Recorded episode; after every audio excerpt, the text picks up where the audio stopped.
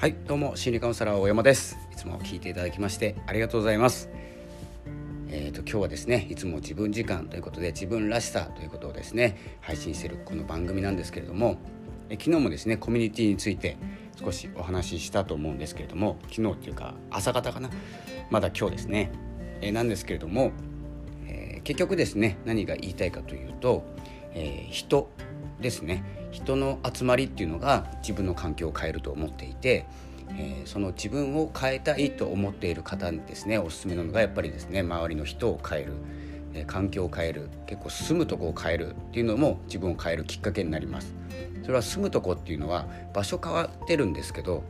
実際ですね場所が変わって何が変わるかというと、えー、お付き合いする人が変わるんです。でこのネットの社会ではですね、えー、変わらないと思いますどこに住んでようが。でもですね住むところを変えると、えー、近所の人もそうですし職場が、えー、通う形であれば、えー、人が変わります。ということは、えーと、変わらない方が難しいんです。なので変わること前提で、えー、場所を変える。これですね本当にコミュニティも一緒で、えー、一人で活動していて一人でですね悩ま悩ませて頭を悩ませてですね、え、変わりたいな変わりたいなってどうなりたいんだろうなってですね思っていてもですね変われない方はですね、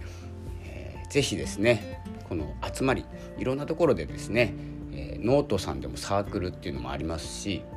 えー、コミュニティ、まあ、オンラインサロンもありますね代表的なところで。本当にあのキングコングの西野さんのところは本当に活発に動いてるようですし、まあ、お話聞く限りでは、えー、他のサロンのことはですねあんまり知らないんですけど、えーと、オンラインサロンというのところにですね参加するのもいいかもしれません。ただですね何か、えー、変えてもらいたいって思って参加するのであればおそらく、えー、場の雰囲気に馴染めなくてすぐ辞めてしまうと思います。変わろうと思うんでしたらやっぱり自らの行動が必要で、えー、それがですね、え場所を変えても人を変えてもですね自らが変わるということですね、えこういうことをですね思っておかないと、え誰かに何かしてほしいって思って構えていてもっと構ってほしいっていうのが見えてしまうと誰も構わなくなってしまいます。なので、えー、定価にならないようにということで定価っていうのは奪う人、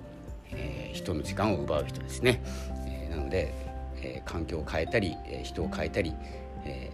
飲み仲間を変えたりでもいいんですけれどもいろんなところで人を変えていって、え自分がいつの間にか変わっていたという状況を作るのが一番だと思います。え今日はですね、まあ、変わりたい人に向けてのですね発信でした。是非ですね人を変える人になりましょう今度はということで、え今日の放送はこの辺で失礼いたします。今日もありがとうございました。さよなら。